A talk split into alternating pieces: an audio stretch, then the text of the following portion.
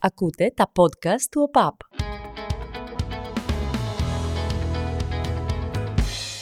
Το σημερινό podcast είναι πολυθεματικό και αυτό διότι προσπάθησα να βρω ένα θέμα και να το αναπτύξω αλλά δεν μπορούσα να διαλέξω ανάμεσα σε τόσα ενδιαφέροντα που συνέβησαν τις τελευταίες ημέρες για να το ξεχωρίσω και να μιλήσω μόνο γι' αυτό.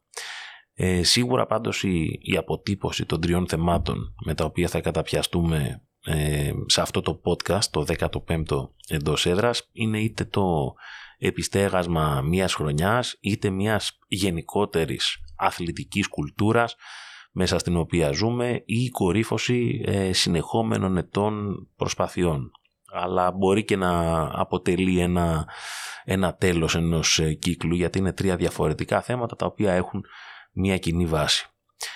Η μόνη σχέση που είχαμε το Λούτον πριν ξεκινήσω να διαβάζω για την άνοδο αυτής της ομάδας στην Premier League ήταν ένα βλέμμα συμπαράστασης από Λονδρέζους, Βέρους και μη, Έλληνες του Λονδίνου ή Κύπριους ή ε, Άγγλους που αν τους έλεγες πως για κάποιο λόγο θα προσγειωθείς εκεί με το αεροπλάνο σε κοιτούσαν με ένα βλέμμα μεταξύ απόγνωσης και συμπαράστασης. Κάπως το λες σιγά. Τι ώρα φτάνεις; Στις 4 που στο Χήθρο, όχι στο Λούτον. Α, συγγνώμη, δεν, δεν ήξερα. Σου λένε οι πιο ευγενικοί. Οι πιο ευθύς έτσι και πιο ελληνικοί σου απαντάνε στο Λούτον. Ναι, αυτή ήταν η σχέση που είχα τέλος πάντων, διότι κατά πολλούς στο αεροδρόμιο δεν βολεύει καθόλου αν πηγαίνεις στο Λονδίνο. Με επιφύλαξη, τώρα που το σκέφτομαι, μπορεί και να έχω περάσει μια φορά με το τρένο έξω από το Λούτον εξαιτίας ενός λάθους που είχα κάνει σε μια διαδρομή από το Λονδίνο προς τη Γλασκόβη. Πολλές φορές κατηγορούμε ε, και εμείς τους ίδιους μας τους εαυτούς ως Έλληνες ότι ξέρεις είμαστε λίγο πιο πρόχειροι, δεν τα κάνουμε όλα με, το, με τον τρόπο, αλλά είχα κάνει ένα λάθος το οποίο εντάξει, θεωρώ ότι μπορεί να συμβεί, κάπως μπορούσες να το βρεις. Εκεί πέρα για να, για να βγάλεις εισιτήριο τρένου στην Αγγλία και να πας από κάπου, από ένα μέρος σε ένα άλλο τέλος πάντων, ε, πας σε ένα αυτόματο μηχάνημα, σαν ATM ας το πούμε, το οποίο πατάς ένα κουμπί και σου βγάζει, σου βγάζει τα εισιτήρια, τα οποία είτε έχεις κλείσει ηλεκτρονικά είτε τα, τα κλείνεις επί τόπου. Τέλος πάντων, έτσι όπως πάω να πάρω τα εισιτήρια, ήταν. Ε, έπρεπε να έχω στα χέρια μου δύο εισιτήρια, δηλαδή το πήγαινε και το, και το έλα. Βγαίνουν λοιπόν τα εισιτήρια, παίρνω δύο εισιτήρια, δεν τα κοιτάω εκεί πολύ προσεκτικά. Και πρόσεξε τι σου λένε, ότι έπρεπε να έχεις πάρει τρία εισιτήρια, διότι είναι το ένα πήγαινε, το άλλο έλα, και το ένα αποδεικτικό ότι πήρες δύο εισιτήρια. Οπότε κάπως εγώ είχα χάσει το τρίτο και βρίσκομαι μόνο με εισιτήριο του πήγαινε και δεν έχω εισιτήριο για το έλα. Και πάω και πέρα στο ταμείο και λέω: Παιδιά, τα έχω πληρώσει. Ξέρεις, πήγαινε και έλα κλπ. Μου λένε: Έπρεπε να τα έχεις πάρει. Λέω: Μα δεν τα έχω πάρει τα εισιτήρια, έχω πάρει μόνο δύο. Μου λένε: ε, Πρόβλημά σου, δυστυχώς δεν μπορούμε να κάνουμε κάτι. Επιστεύω στην Ελλάδα, θα σου έλεγε εκεί ο άνθρωπος: Α, κατάλαβα, ας πούμε, πάρε το εισιτήριο που έχεις πληρώσει. Αλλά αυτό εντάξει, είναι δική μου αίσθηση. Και εκεί πέρα, πώς πέρασα έξω από το Λούτον, νομίζω ότι πέρασα έξω από το Λούτον. Πήγα να ξαναβγάλω εισιτήριο, οπότε έπρεπε να ξαναπληρώσω εισιτήριο τρένου, γιατί δεν με άφηνε να ταξιδέψω. Και βλέπω μια διαφορά, κάτι του στυλ, ξέρω εγώ, έκανε το ένα με 40 λίρες και το άλλο έκανε 36. Και είχα εκνευριστεί που είχα ήδη πληρώσει χωρίς να πάω. Ε, λέω θα πάρω το 36. Έλα όμως που το 36 ήταν συν μια μισή ώρα και αντί να πας με το express πήγαινες και περνούσες από όλη την αγγλική ε, επαρχία και περιφέρεια τέλος πάντων. Οπότε νομίζω ότι πέρασα από το Λούτον, διότι ε, εκεί είναι μια απολαυστική διαδρομή όταν περνάς από όλο το αγγλικό countryside, το περιβόητο, αλλά επειδή είναι όλα τα σπίτια τόσο ίδια, τόσο επαναλαμβανόμενα, ε, χάνεις κάπως την αίσθηση του τι ακριβώς ε, βλέπεις. Θυμάμαι πάντως να έχω περάσει έξω από Ντάραμ και Νιουκάστλ πολύ συγκεκριμένα, στο Λούτον, νομίζω χωρίς να είμαι, χωρίς να είμαι σίγουρος. Εν τω μεταξύ έχω παρατηρήσει, τώρα που πηγαίνω στο ποδοσφαιρικό, ότι όταν ψάχνεις για μια ωραία ποδοσφαιρική ιστορία που έχει γίνει αυτές τις μέρες, κάπως διαβάζεις για την ιστορία αυτής της ομάδας που επανέρχεται στην προκειμένη περίπτωση Λούτων. Δεν έχετε παρατηρήσει σαν κλεισέ ότι θυμίζει τη χρυσή εποχή της δεκαετίας του 80. Δεν νιώθουμε ότι όλες αυτές οι ομάδες κάτι φοβερό έκαναν όλοι τη δεκαετία του 80. Πάντως, στη συγκεκριμένη ομάδα, τη Luton Town, ισχύει για τη δεκαετία του 80 έπαιζε full στην ε, πρώτη κατηγορία και είχε πάρει και τίτλο μάλιστα το League Cup κόντρα στην Arsenal. Τώρα, στο τώρα και στην άνοδο της Λούτον στην Premier League που είναι η είδηση και το πρώτο μας θέμα, ε, η Λούτον ανέβηκε περνώντας την Coventry στο Wembley. Θέλω να κάνω μια ειδική μνήμα στο Wembley γενικώ ως γήπεδο, γιατί είναι ένα μοναδικό γήπεδο στον κόσμο, κυρίως επειδή αποτελεί προφανώς την έδρα της Εθνικής Αγγλίας, αλλά έχει μια συμπεριφορά στην αγγλική ποδοσφαιρική κουλτούρα που έχει συμβάλει πάρα πολύ στο πόσο έχει μυθοποιηθεί το αγγλικό ποδόσφαιρο. Δηλαδή, στο Wembley είναι ένα, είναι ένα γήπεδο στο οποίο με τον έναν ή με τον άλλο τρόπο σε μια αγωνιστική περίοδο θα γίνουν 15-16 παιχνίδια. Όπως και να έχει. Δηλαδή, σαν να παίζει μια ομάδα. Είναι τα 3-4 που θα δώσει η Εθνική Αγγλίας, είναι η ημιτελική και τελική του κυπέλου Αγγλίας και είναι όλοι οι αγώνες των playoffs ανεξαρτήτως κατηγορίας. Δηλαδή, από την πέμπτη κατηγορία για playoff να ανέβει στην τέταρτη θα παίξει στο Wembley, από την τέταρτη στην τρίτη και ούτω καθεξής. Και βέβαια το αγώνας ο περιβόητος των 200 εκατομμυρίων λιρών που είναι τα playoffs της Championship, δηλαδή η τελευταία ομάδα από τις τρεις της Championship που θα κερδίσει την άνοδο στην Premier League.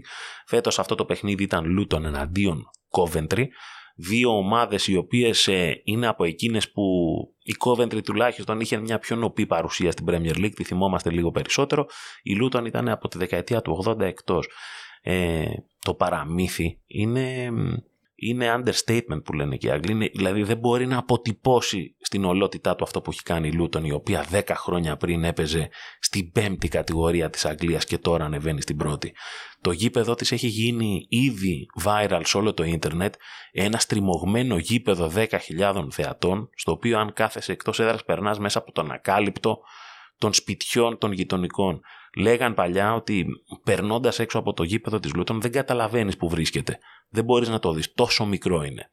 Δηλαδή δεν είναι εντυπωσιακό να έχεις το γήπεδο της Τότεναμ του 1 δισεκατομμυρίου ευρώ το πιο σύγχρονο στον κόσμο και στην ίδια λίγα το γήπεδο της Λούτων το οποίο είναι αυτό που λέμε ε, non-league ένα γήπεδο μικρό με πάρα πολύ οικογενειακό το οποίο σε, σε κάνει να θέλεις να δεις το ποδόσφαιρο στην αυθεντικότητά του και εκεί θα παίζουν όλοι οι παγκόσμιοι αστέρες. Χάλαντ, Κέιν, ε, Ζεσού, όποιον θέλετε, Σαλάχ, θα παίζουν σε αυτό το γήπεδο.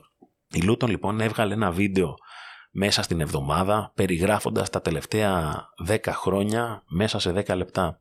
Στο πρώτο πεντάλεπτο, εξάλεπτο αυτού του βίντεο σε πιάνει η ψυχή σου με το πόσο άσχημα πήγαινε η ομάδα. Συνέχεια υποβιβασμοί, συνέχεια μεγάλες ευκαιρίες να ανέβει η κατηγορία από την πέμπτη στην τέταρτη, ε, αλλά κάπου χάνονταν με ένα δοκάρι στο 90, με ένα γκολ που τρώγανε, λυπημένα πρόσωπα, σου λέει κάποια στιγμή θα έρθουμε.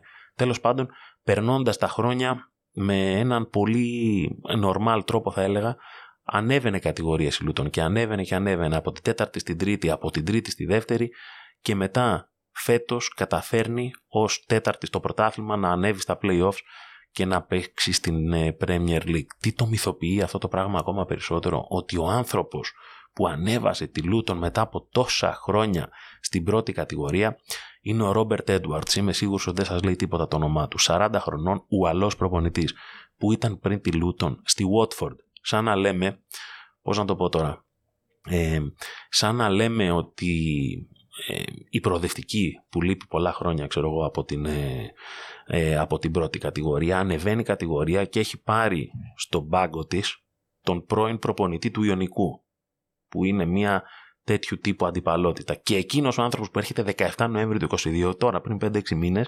ανεβάζει τη Λούτον. Σκέψου να είσαι Watford και να το βλέπεις αυτό μπροστά σου. Μιλώντας για τη Watford και αλλάζοντας θέμα, την Κυριακή έκλεισε ένας ε, από τους πιο ασύλληπτους ποδοσφαιρικούς κύκλους όλων των εποχών. Η Λέστερ του 16, ίσως η μεγαλύτερη έκπληξη όλων των εποχών στο ποδόσφαιρο, υποβιβάστηκε στη Championship τι σχέση έχει η Λέστερ με τη Watford. Από εκεί ξεκίνησαν όλα. Είμαι σίγουρος ότι αν έχετε κάποια σχέση με το ποδόσφαιρο, που για να είστε εδώ πέρα και να ακούτε το εντός έδρας, θεωρώ ότι θα έχετε κάποια σχέση, κάπου θα έχετε πετύχει στα social media αυτό το βίντεο Watford Leicester, όπου η Watford με τη Leicester διεκδικούν την άνοδο στην Premier League και είναι αυτή η φάση που η Watford εκτελεί ένα πέναλτι το οποίο μάλλον η Λέστερ εκτελεί ένα πέναλτι το οποίο το πιάνει ο Αλμούνια της Watford και μετά στην αντεπίθεση γίνεται η φάση που σκοράρει ο Τρόι Ντίνι και είναι ένας Άγγλος που φωνάζει Ντίνι και δίνει την άνοδο στη Watford κατά της Λέστερ. Η Λέστερ εκεί είναι λοιπόν στην κακή πλευρά της ιστορίας. Χάνει την άνοδο στην Premier League και όμως ανεβαίνει μετά από ένα χρόνο. Συμβαίνει αυτό όταν, όταν φτάνεις κοντά στο να ανέβεις στην Premier League και δεν ανέβεις, συνήθως το vibe σου δίνει τη δυνατότητα να τη διεκδικήσεις πάλι την άνοδο την πρώτη χρονιά γιατί είναι μια από τις πιο δύσκολες κατηγορίες στο ποδόσφαιρο η Championship. Πολλά παιχνίδια, πολλά συνεχόμενα ε, Κυριακή, Τετάρτη, Σάββατο, Τρίτη κλπ τα οποία σου δίνουν ένα, μια μεγαλύτερη, έχει ένα μεγαλύτερο δείκτη δυσκολίας σε αυτό το πρωτάθλημα. Εν πάση περιπτώσει, εκεί πέρα η Watford είχε ανέβει, η Leicester είχε παραμείνει στην Championship και ανέβηκε την επόμενη χρονιά με προπονητή τον Κλάουντιο Ρανιέρη. Ε, και το 2016, αν έπαιζε στο στοίχημα να πάρει η Leicester το πρωτάθλημα και έβαζες μία λίρα, θα έπαιρνες πίσω 5.000. Ήταν τέτοια η απόδοση. Είχαν βγει διάφορα στοιχήματα τότε με το τι πιο απίθανο μπορεί να συμβεί από το να πάρει η Λέστερ το πρωτάθλημα. Ε, και ήταν, ήταν απίστευτο. Τι να σας πω, δηλαδή καταλαβαίνει κανένας πριν το ζήσει ότι ο στόχος της Λέστερ ήταν να μην πέσει κατηγορία. Και όμως πήρε το πρωτάθλημα. Έβγαινε ο Γκάρι Λίνεκερ στο πιο διάσημο σοου ποδοσφαίρου στο BBC και στο Sky Sports και έλεγε ότι αν το πάρει η Λέστερ, εγώ θα βγω γυμνό στην εκπομπή και βγήκε γιατί το πήρε. Και θεωρώ ότι μετά την εθνική ομάδα, μπορεί και πιο πολύ από την εθνική ομάδα ποδοσφαίρου του 2004. Αυτή είναι η μεγαλύτερη έκπληξη που έχω δει εγώ ποτέ στο ποδόσφαιρο. Μια ομάδα αυτής της δυναμικής σε σύνολο 38 αγωνιστικών να πάρει το πρωτάθλημα. Και όμως το έκανε η Λέστερ του Ρανιέρη με παίκτες οι οποίοι έμειναν στην ιστορία, με παίκτες οι οποίοι λίγα χρόνια πριν πάρουν την Premier League δούλευαν ως ε, άνθρωποι του, του μεροκάματου σε εργοστάσια όπως ο Βάρντι, ως ε, ε, ως courier, ως ε, σερβιτόροι, σε διάφορους ρόλους που ήταν συμπληρωματικοί στο αγαπημένο τους χόμπι που ήταν να παίζουν ποδόσφαιρο. Και όλο αυτό το πράγμα δημιούργησε μια ομάδα που μας γέμισε με τόση αισιοδοξία για το ποδόσφαιρο ότι ξέρεις λέμε ότι ο μόνος τρόπος μερικές φορές στο ποδόσφαιρο να, να αλλάξεις τις δυναμικές είναι αν δώσεις πάρα πολλά χρήματα. Και στη Λέστερ δεν ήταν αυτό το story, ήταν το story μιας ομάδας που από ένα ετερόκλητο περιβάλλον όλοι οι παίκτες κάπως έδωσαν έδεσαν μάλλον και δημιούργησαν μια απίστευτη ιστορία, η οποία έχει και συνέχεια, ασχέτως αν όταν γίνονται αυτά τα πράγματα δεν τα πολύ εκτιμά.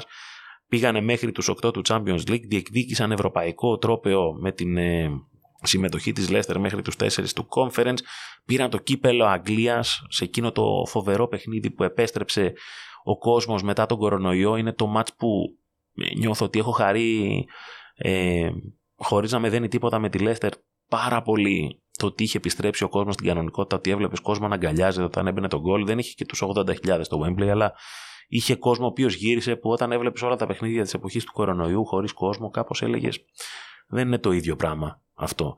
Ε, η Λέστερ λοιπόν επέστρεψε και όμως μετά από ε, πάρα πολλές ε, άσχημες και άτυχες στιγμές με πιο άσχημη από όλες το γεγονός ότι ο ιδιοκτήτης της ομάδας ε, σκοτώθηκε όταν το ελικόπτερο στο οποίο επέβαινε ε, έπεσε στο, στο έδαφος και εκείνος έχασε τη ζωή του. Ένας άνθρωπος ο, ο οποίος συνδύασε το δικό του όνομα που ήταν ε, συνώνυμο της επιτυχίας της Λέστερ ε, με, την, ε, με, την κατάκτηση του τίτλου. Και στη συνέχεια κάποιες λάθος επιλογές στις ε, μεταγραφές που είτε δεν έγιναν που είτε αποκτήθηκαν παίκτες που δεν βοήθησαν τόσο πολύ έφερε τη Λέστερ να προσπαθεί να αποφύγει τον υποβιβασμό, τον οποίον δεν μπόρεσε να αποφύγει. Ε, έπεσε εκείνη, σώθηκε η Everton, αλλά σηματοδοτεί το, το, το τέλος μιας εποχής στην οποία η Leicester αποτέλεσε ένα, μια μεγάλη ελπίδα για το αγγλικό ποδόσφαιρο αλλά και για το παγκόσμιο. Θα έλεγα, θα ήθελα πάρα πολύ να τη δούμε πίσω στην Premier League το συντομότερο δυνατόν. Then now and forever, δηλαδή τότε, τώρα και για πάντα που λέει το πανό των οπαδών της, να επιστρέψει γρήγορα στην Premier League. Στα γερμανικά, το Then Now and Forever μεταφράζεται σε έχτε λίμπε. Όχι κυριολεκτικά, αλλά μεταφορικά. Έχτε λίμπε στα γερμανικά σημαίνει αληθινή αγάπη. Και είναι το μότο των οπαδών της Dortmund. Της ομάδας που διαθέτει μια τεράστια βάση οπαδών και ζει ε, ως προς τους τίτλους στη σκιά της Μπάγκερ Μονάχου, όπως κακά τα ψέματα όλες οι γερμανικές ομάδες τα τελευταία χρόνια. Το Σάββατο, ε, πάνω από 81.000 οπαδοί της βρέθηκαν στο Westfalen, στο Signal Iduna Park. Ήθελαν μία νίκη επί της αδιάφορης Mainz, αδιάφοροι Mainz έτσι, δεν πήγαινε για κάτι, για να πάρουν το πρώτο τους πρωτάθλημα μετά από 10 συνεχόμενα χρόνια με την Bayern Μονάχου. Δηλαδή πόσο πιο όνειρο, πόσο πιο στρωμένη κατάσταση με ροδοπέταλα να πάρεις το πρωτάθλημα με τον κόσμο στο πλευρό σου και να έρχεται η στιγμή που θα το πανηγυρίσεις με τρέλα. Γενικά, αν είσαι προληπτικός στο ποδόσφαιρο, που πολλοί είναι, ε, γίνονται ξέρεις, κάποιες εικόνες οι οποίες σου λέει ξέρεις, κάτι δεν πάει καλά. Το γήπεδο της Dortmund όταν το είδα το Σάββατο, με τόσο ήλιο, που είναι σπάνιο. Δηλαδή, στη Γερμανία και στην Αγγλία γενικά τα μάτια του Μαΐου πάντα έχουν αυτή την ε, διαφορετική αίσθηση σε σχέση με τα χειμωνιάτικα, λόγω του ότι έχει πολύ καλύτερες μέρες κάπως αρχίζει και στραβώνει, κάπως βλέπεις ότι οι παίκτες δεν παίζουν με τον ίδιο τρόπο. Υπάρχει μια πίεση όταν ξέρεις ότι. Νομίζω σε όλους τους τομείς της ζωής μας, όταν ξέρεις ότι δεν, δεν κάνεις αυτό που κάνεις κάθε Κυριακή, δηλαδή ο Αλέρ, ο Μπραντ, ο Ρόι, παίκτες οι οποίοι παίζουν κάθε Κυριακή, κάθε μέρα ποδόσφαιρο, ξέρουν όμως ότι έρχεται αυτή η ρημάδα μια στιγμή που δεν παίζεις μόνο για σένα. Παίζεις για αυτούς που δεν πρόλαβαν να παίξουν το ίδιο μάτς με σένα. Παίζεις για να πάρεις ένα τίτλο που θέλεις όσο τίποτα. Κυριαρχεί το συνέστημα. Δεν παίζεις ακριβώς με τον ίδιο τρόπο όπως κάνεις προπόνηση. Θα μου πεις, εκεί είναι ρε Μιχάλη που διαχειρίζεται ο καλός με τον κακό παίκτη μαζί σου. Αλλά ε, αυτό το πράγμα είναι και μια διαδικασία η οποία καλλιεργείται. Δηλαδή η Μπάγκερ Μονάχου η οποία έχει πάρει τόσα πρωταθλήματα. Αυτό το know-how το έχει, το έχει χτίσει, αλλά είναι άλλο να το κάνεις κάθε χρόνο και είναι άλλο να το κάνεις μία φορά στα 5-6 χρόνια. Αυτό το λέω με την ευκολία που διαβάζω διάφορα σχόλια περί λουζεριάς και περί δεν τα κατάφερες και τέτοια. Δεν είναι τόσο απλό. Θα μου πεις πού διαχωρίζεται ο winner από τον loser. Δεν ξέρω κατά πόσο με εκφράζει η έννοια του αθλητικού loser γενικά. Είναι είναι, λίγο, είναι ένας λίγο πειραγμένος όρος, ο οποίος δεν επεξηγείται με, τον, με έναν τρόπο ο οποίος δεν χωράει αμφισβήτηση. Θεωρώ ότι είναι μια συζήτηση η οποία πρέπει να γίνει λίγο πιο συνολικά. Πιστεύω πάντως ότι με τον έναν ή τον άλλο τρόπο η Dortmund θα έπρεπε να πάρει αυτό το παιχνίδι με τη Mainz. Τι να λέμε τώρα, εντάξει, έχεις όλο τον κόσμο μαζί σου, οι άλλοι είναι αδιάφοροι. Ε, κέρδισε αυτό το παιχνίδι να πάρει στο πρωτάθλημα. Τι να κάνουμε τώρα, ε, ε, μεγάλα δεν γίνεται αλλιώς. Και όμως αυτό που μου έκανε εντύπωση ε, δεν είναι ότι δεν το πήρε η Dortmund. Μου έκανε εντύπωση το πώς αντιμετώπισε όλη της η κοινωνία, η αθλητική κοινωνία αυτή την απώλεια ενός τίτλου. Δεν θέλω να ξέρω τι θα συνέβαινε σε ένα ελληνικό γήπεδο αν στο αντίστοιχο σενάριο αυτό το πράγμα είχε γίνει. Ε, αλλά το γεγονός ότι τελειώνει το μάτς με αυτό το 2-2 η Bayern κερδίζει την κολονία και παίρνει το πρωτάθλημα το πώς αντιδρά όλος ο κόσμος με έχει αφήσει άφωνο νιώθω ότι αν το έπαιρνε το πρωτάθλημα η Dortmund δεν θα σου δημιουργούσε τα συναισθήματα που σου δημιούργησε η ήττα. Έβλεπα τον Ντέρζιτς, έναν ε, νεότατο προπονητή της Dortmund, ο οποίος προσπαθούσε να παρηγορήσει τους παίκτες ε, οι οποίοι ήταν κάτω πεσμένοι, παίκτες πολύ μεγάλης αξίας, οι οποίοι έχουν κατακτήσει τίτλους στην καριέρα τους, όπως ο Ζούλε και ο Χούμελς, όπως ε, ο, ο Julian Brand, αλλά βλέπεις και το Royce, τον άνθρωπο γέννημα θρέμα της Dortmund, ο οποίος έχει πει όχι στην Gladbach, έχει πει όχι στις ε, μεταγραφές, αλλά έχει δημιουργήσει και εκείνος μια δική του καριέρα μέσα από τους τραυματισμούς και έβλεπα τον Terzic και λέω μπράβο, είσαι έτσι ένας νέος προπονητής, πήγες να σπάσεις την κυριαρχία της ε, Dortmund, της ε, Bayern, συγγνώμη, και, και όμως έχεις τη δύναμη να πας να παρηγορήσεις τους παίκτες του. Μέχρι που αφού έχει δώσει το χέρι σε όλους τους ποδοσφαιριστές του, πάει και στείνεται μπροστά από το κίτρινο τείχος. Και εκεί ο άνθρωπος, παιδιά, τσακίζει. Δηλαδή, βλέπει τον κόσμο που τον χειροκροτά, όλος ο κόσμος δεν, δεν ξεσπά κατά των παικτών. Συμμερίζεται τη στεναχώρια των παικτών και όλοι μαζί λένε ότι και εμείς εδώ του χρόνου θα είμαστε, είτε κερδίσουμε είτε χάσουμε. Αυτός είναι ο λόγος που υποστηρίζεις μια ομάδα. Τσακίζει ο άνθρωπος, δηλαδή τον βλέπεις ότι ενώ παρηγορούσε και είχε το ρόλο του δυνατού ως προπονητή, όταν βλέπει το κίτρινο τείχος των 25.000 κίτρινων ε, φανελών που παρακολουθούν αυτόν τον αγώνα, δεν μπορεί. Σπάει, λυγίζει. Και λες, αυτό είναι το ποδόσφαιρο. Έχτε λίμπε. Η τελευταία του άμυνα του Τέρζιτς είναι η ψωμένη του οροθιά. Εδώ θα είμαστε και του χρόνου. Παίκτες και οπαδοί, αντί να είναι στεναχωρημένοι, να χειροκροτούν ο ένας τον άλλον. Και όλοι μαζί να προσπαθούν να δημιουργήσουν κάτι για ένα κοινό σκοπό. Αυτό είναι το ποδόσφαιρο, αυτό είναι το μήνυμά του, αυτή είναι η ελπίδα του. Υπάρχει νίκη, υπάρχει και ήττα. Και μερικές φορές δεν είναι ότι χάνει η Dortmund, κερδίζει και η Mainz γιατί Μας είναι δύσκολο να το καταλάβουμε μερικές φορές. Δεν παίζεις μόνος σε αυτό το άθλημα, παίζει και κάποιος άλλος. Ακούτε το εντός έδρας στο Spotify, στα Google αλλά και στα Apple Podcasts. Μέχρι την επόμενη φορά, να είστε καλά.